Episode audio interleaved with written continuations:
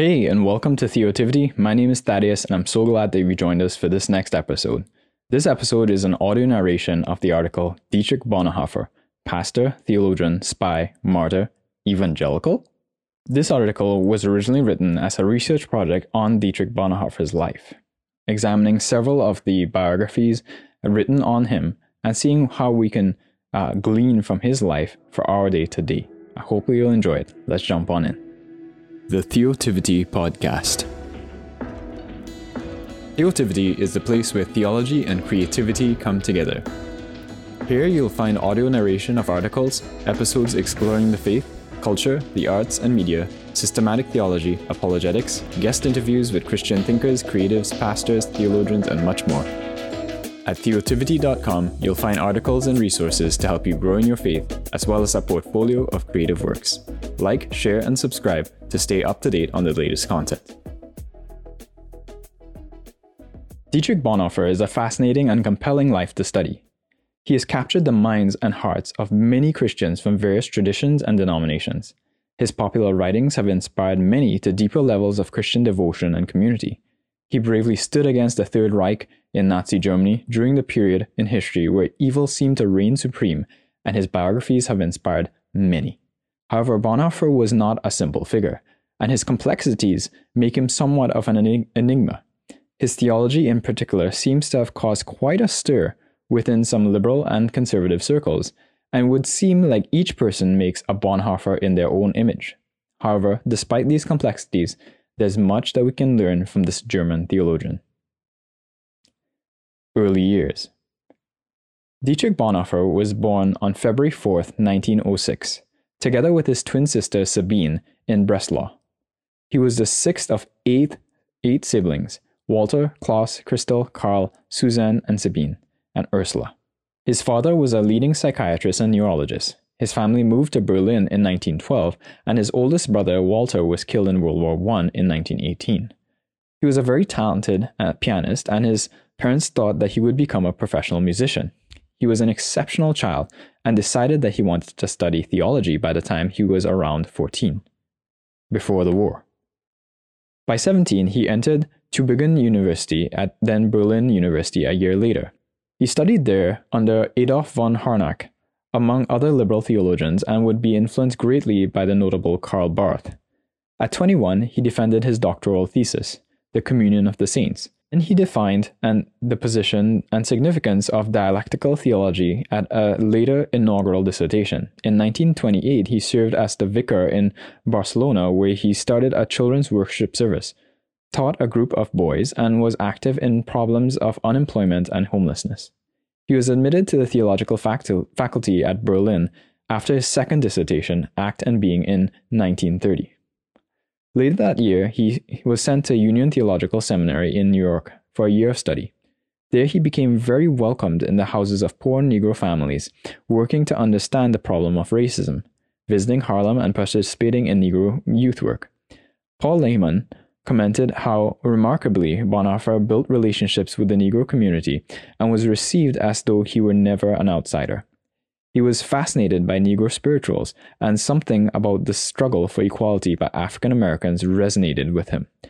After the walls went up in Germany, he would later introduce his students to these songs. He seemed born to be a teacher and flourished as such. Bonhoeffer, Hitler, and the Justice League of Germany. In 1933, Bonhoeffer delivered a radio broadcast on Berlin radio in which he reprimanded the German public for falling after a leader who would become an idol and lead them astray. The broadcast was cut off before he could finish, perhaps the first government action against free speech, an issue which is again relevant in our days.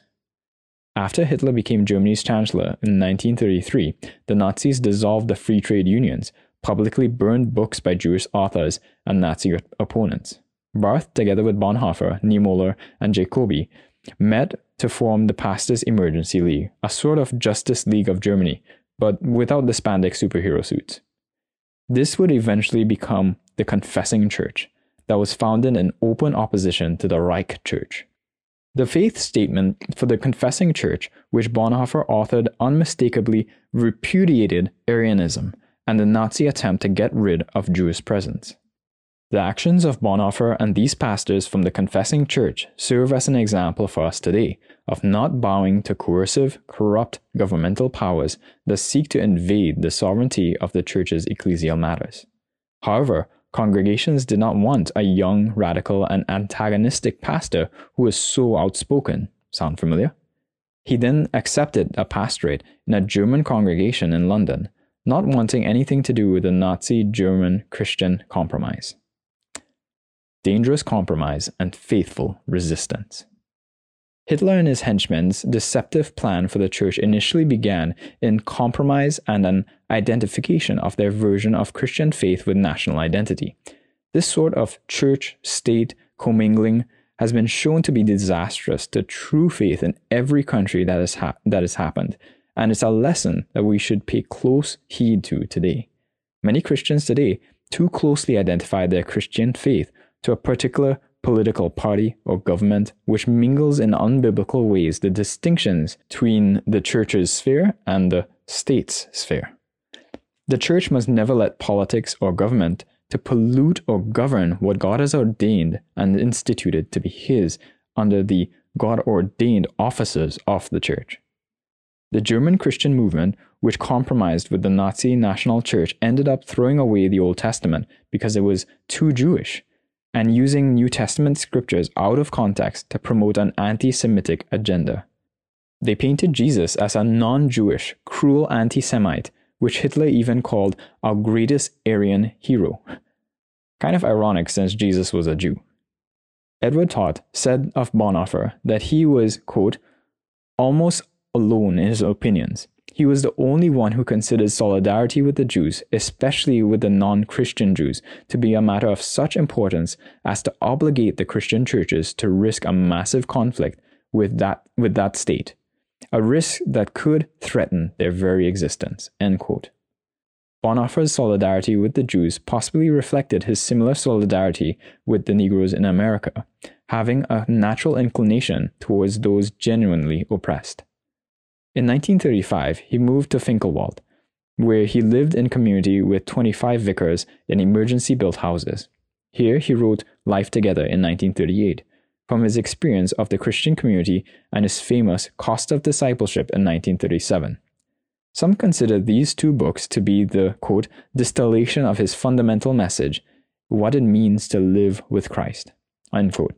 However, while these two books are certainly important contributions of Bonhoeffer, they do not fully represent this complex man's theology. During his time, he resigned as a youth secretary for the World Alliance in protest of their failure to speak out for the Jews, helped his twin sister escape G- Germany, and was forbidden to live or work in Berlin. On November 9, 1938, the Nazis destroyed more than 7,500 Jewish shops. They burned synagogues and sent over 20,000 men to concentration camps, murdered 92 Jews, and desecrated hundreds of Torah scrolls. Very few pastors spoke out against these heinous acts of anti Semitism, but Bonhoeffer was outraged. In his book Life Together, commenting that Christian life is not in safe seclusion, but rather in the thick of foes, he wrote, quote, The kingdom is to be in the midst of your enemies, and he who will not suffer this does not want to be of the kingdom of Christ. He wants to be amongst friends, to sit amongst roses and lilies, not with the bad people, but with the devout people. O you blasphemers and betrayers of Christ! If Christ had done what you are doing, who would have ever been spared? Perhaps we need to think more today about what Christian life in the public square looks like for us. What does humble, yet courageous, God glorifying Christian resistance to corrupt governments and unjust policies and faithfulness to Christ look like? The path forward cannot be one of inaction. However, it also cannot be one of haphazard action lacking wisdom. Bonhoeffer's life challenges us to think about these things. More needs to be said about this, but that's a discussion for another time. Life Together, 1938. In Life Together, Bonhoeffer explored what it meant to truly live in Christian community, which is only possible through and in Jesus, as our basis for brotherly love as adopted into the family of faith. Bonhoeffer saw the Christian community not simply as something a person comes into to run away from themselves, for this would be a misuse of it for the sake of diversion and not really seeking community at all. He saw it as a place of close accountability, encouragement, rebuke, and intercession where God fashions us into his image. Christian community does not allow unemployed members to exist so that each member knows that they are not useless or unusable. He said, quote, Only where hands are not too good for deeds of love and mercy, in everyday helpfulness can the mouth joyfully and convincingly proclaim the message of God's love and mercy. He also recognized the importance of the word, saying, quote, Holy Scripture is more than just a watchword. It's also more than a light for today. It is God's revealed word for all men, for all times. Holy Scripture does not consist of individual passages. It is a unity and is intended to be used as such. He saw that there is nothing crueler than a, the type of tenderness that consigns another to his sin. Rebuke is then a compassionate act to call a brother back from sin and a ministry of mercy within genuine fellowship. He called confession to a brother the profoundest kind of humiliation, that it is a dreadful blow to pride. He wrote, Why is it that it is often easier for us to confess sins to God than to a brother? We must ask ourselves whether we have not often been deceiving ourselves with our confession of sin to God, whether we have not rather been confessing our sins to ourselves and also granting ourselves absolution. Life Together shows us his devotional thoughts as a leader, as an authentic servant of others towards mutual transformation. This is a good reminder for us today, where the church exists in a culture of increasing isolation and assertive individualism. The solitary Christian is an oxymoron and contradicts the image of life we see in scriptures. The Cost of Discipleship, 1937. In The Cost of Discipleship, Bonhoeffer called Christians to abandon the notions of quote unquote cheap grace and instead hold fast to what he called costly grace. Cheap grace was that view of grace that separated the justification of sin from the repentant sinner who forsakes sin. He says, quote, Cheap grace is the preaching of forgiveness without requiring repentance, baptism without church discipline, communion without confession, absolution without personal confession. Cheap grace is grace without discipleship, grace without the cross, grace without Jesus Christ, living and incarnate. End quote. Costly grace, on the other hand, is the treasure hidden in the field or a pearl of great price, which one sells gladly all that they have to own it. Quote, it is costly because it costs a man his life, and it is grace because it gives a man the only true life. Above all, it is costly because it cost God the life of his son. You were bought with a price. And what has cost God so much cannot be cheap for us. End quote.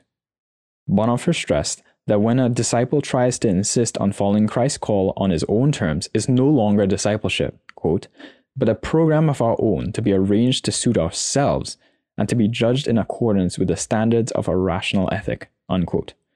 Bonhoeffer challenges his followers on a higher level of costly devotion, inspiring them to move beyond the comfortable apathy of the prevailing cultural norms.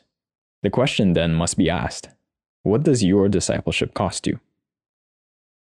Bonhoeffer's costly discipleship. When he was faced with the threat of possibly being drafted into the military service for Hitler's army, Bonhoeffer made plans to return to America.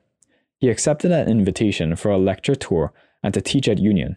However, after he had already crossed the Atlantic, convicted by the struggles of his cohorts against Hitler and facing the possibility that if war broke out, he would not be able to return, he immediately reversed his decision and re entered the fray. He bid farewell to his friends, saying, quote, I must live through this difficult period of our national history with the Christian people of Germany. I will have no right to participate in the reconstruction of Christian life in Germany after the war if I do not share the trials of this time with my people. Christians in Germany will face the terrible alternative of either willing the defeat of their nation in order that Christian civilization will survive, or willing the victory of their nation and thereby destroying our civilization. I know which of these alternatives I must choose, but I cannot make that choice in security. End quote. Bonhoeffer, the spy. Bonhoeffer's brother in law, Dohnanyi, was on staff at Abwehr, the Nazi counterintelligence agency which was one of the primary centers of the resistance that covered up wartime activities and assassination attempts on Hitler. Bonhoeffer became a civilian member of Abwehr and was exempted from the draft, becoming a double agent of sorts, able to leave Germany and cultivate communication between the resistance and Allied forces. He was also involved in Operation Seven, a secret plan to smuggle Jews out of Germany. Many were, the, were weary of Bonhoeffer and his activities while he worked as a double agent in Abwehr. He was able to write, travel, meet with people, go to movies, restaurants, and live a life of relative privilege and freedom, while others were put in positions of moral compromise, suffering, and dying. He was thought of as a high minded moralist who was unyielding and demanded others to be the same.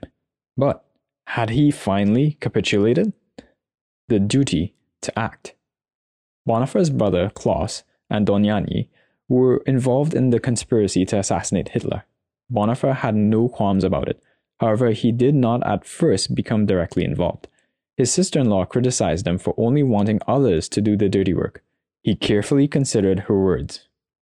Eventually, after hearing the atrocities and horrors that the SS were perpetrating, although it never came to it, Bonhoeffer famously said that he would be willing to kill Hitler himself if necessary making it clear that he was not going to assist in something he was not willing to do himself.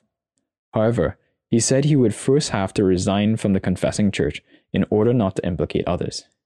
He eventually would be involved in a plot to assassinate Hitler.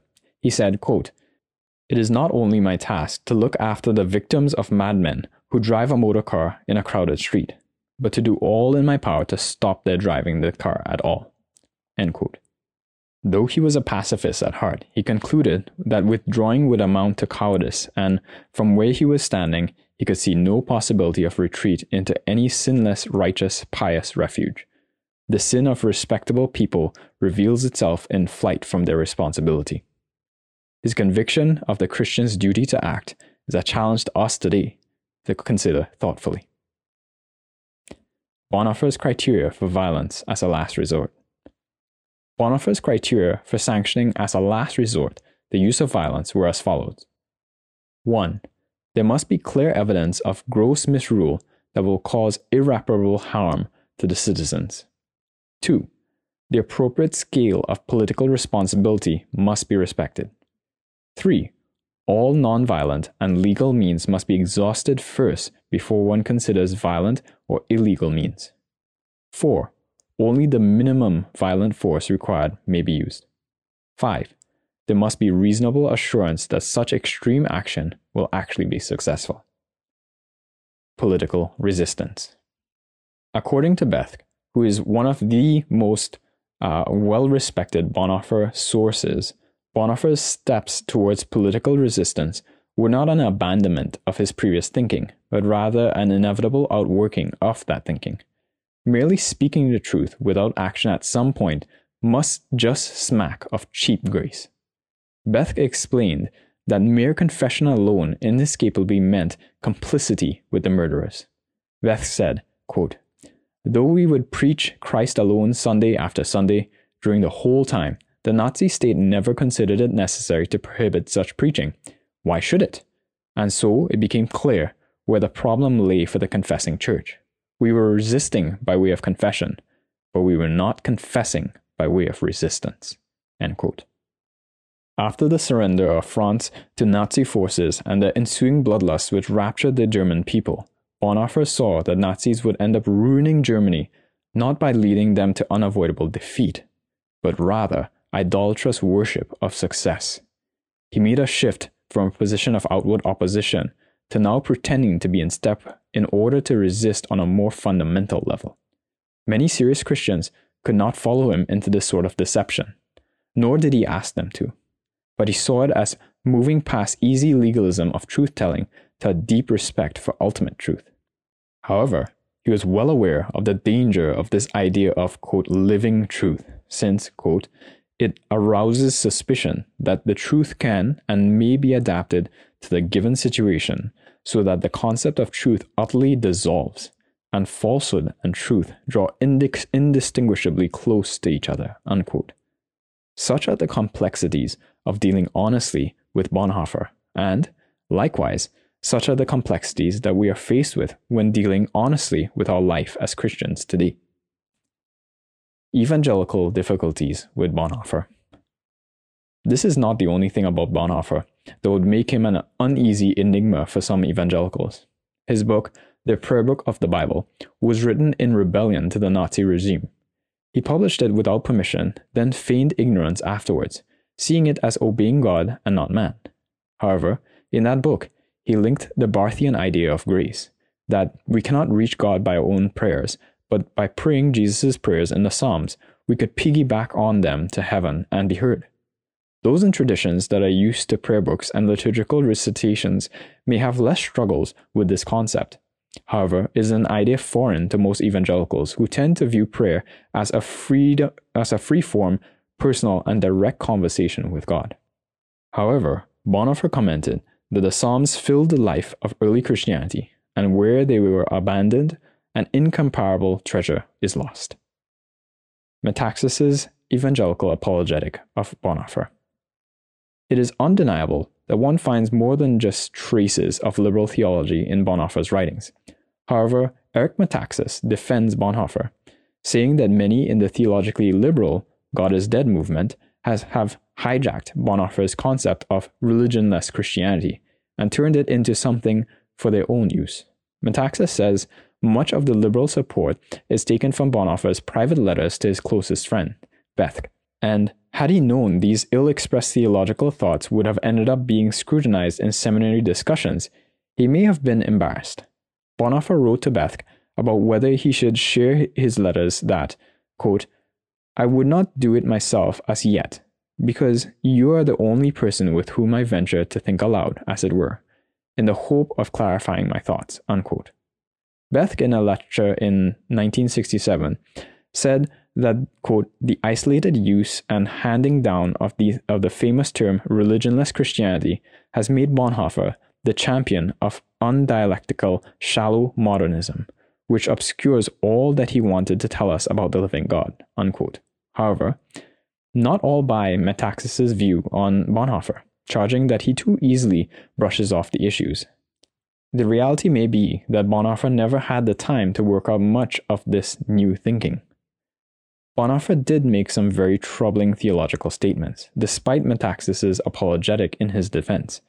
In a Christology lecture in 1933, he claimed that, quote, the biblical witness is uncertain with regard to the virgin birth, unquote.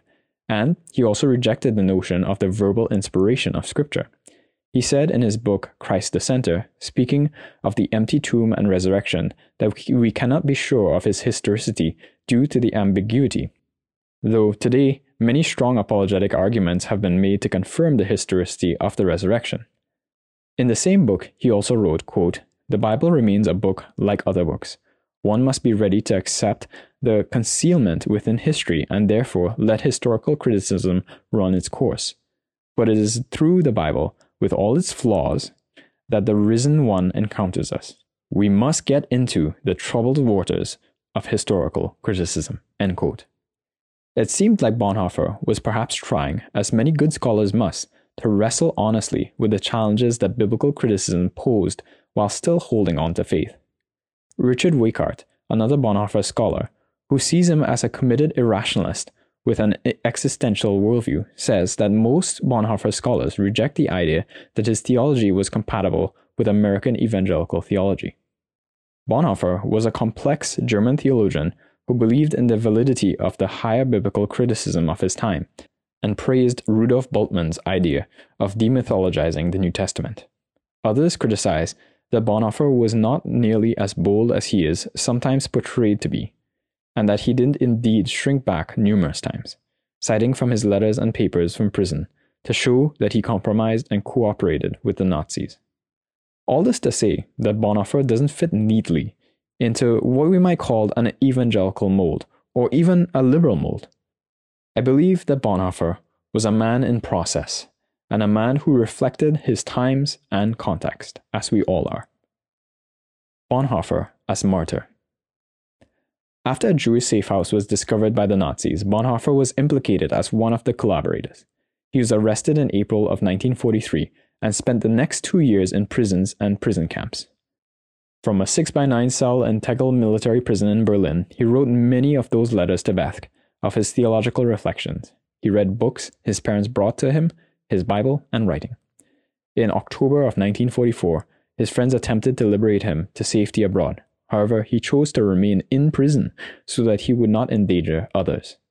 He was transferred to a Gestapo prison and then to a concentration camp in Buchenwald in February of 1945. One of his fellow prisoners, Payne Best, said that Bonhoeffer always had an atmosphere of happiness, rejoicing in the smallest life events with an attitude of deep gratitude for life.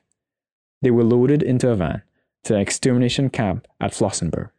On the way, the van broke down, and they stopped at a village where Bonhoeffer was asked to conduct a prayer service. He meditated on Isaiah 53:5 and 1 Peter 1. Then Gestapo agents barged in and took Bonhoeffer away to his court martial and execution on April 9, 1945. He whispered to Best as he was taken away, This is the end. For me, the beginning of life.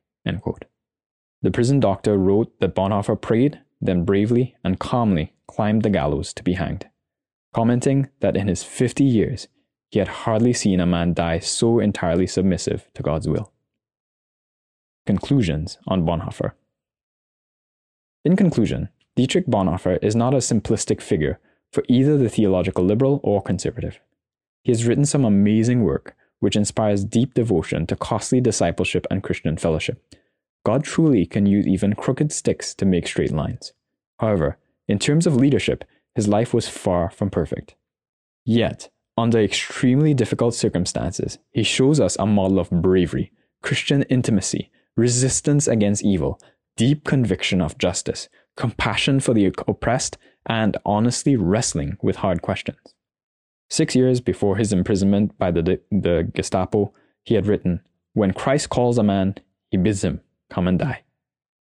Though they have not found his grave, his memory remains safely guarded in the hearts of those who have been impacted by him. One author writes, quote, He has set a model for a new type of Christian leadership by the gospel, daily ready for martyrdom and death, and imbued by a new spirit of Christian humanism and a creative sense of civic duty. If he had lived to his old age, perhaps we would have been able to see where he would have landed on various areas of theological controversy. However, instead, we see Bonhoeffer in progress, a bright life cut short, and a man still trying to honestly wrestle with, with weighty questions of faith and reality in the midst of one of the most troubling times of human history. Perhaps part of the controversy surrounding him in evangelical circles is due to the desire to view things simplistically. We want to label him as one of us so that we can read his works uncritically and undiscerningly, holding on only to that which is true. But that luxury should be afforded to no one by the thinking evangelical. Bonhoeffer may remain an enigmatic figure to us, however, Perhaps that is part of his appeal and why he continues to inspire and provoke healthy discussion, challenging us today to costly discipleship from well beyond the grave. Thanks for listening to the Theotivity podcast. If you found this content helpful or edifying, please leave a review on Apple, Google, Spotify, or wherever you listen to your podcasts. Also, follow us on social media and consider sharing this episode to help Theotivity reach others as well. Check out theotivity.com for resources, info on how to support, and subscribe to our monthly newsletter to stay up to date on all the latest content. Until next time, live and create to the glory of God.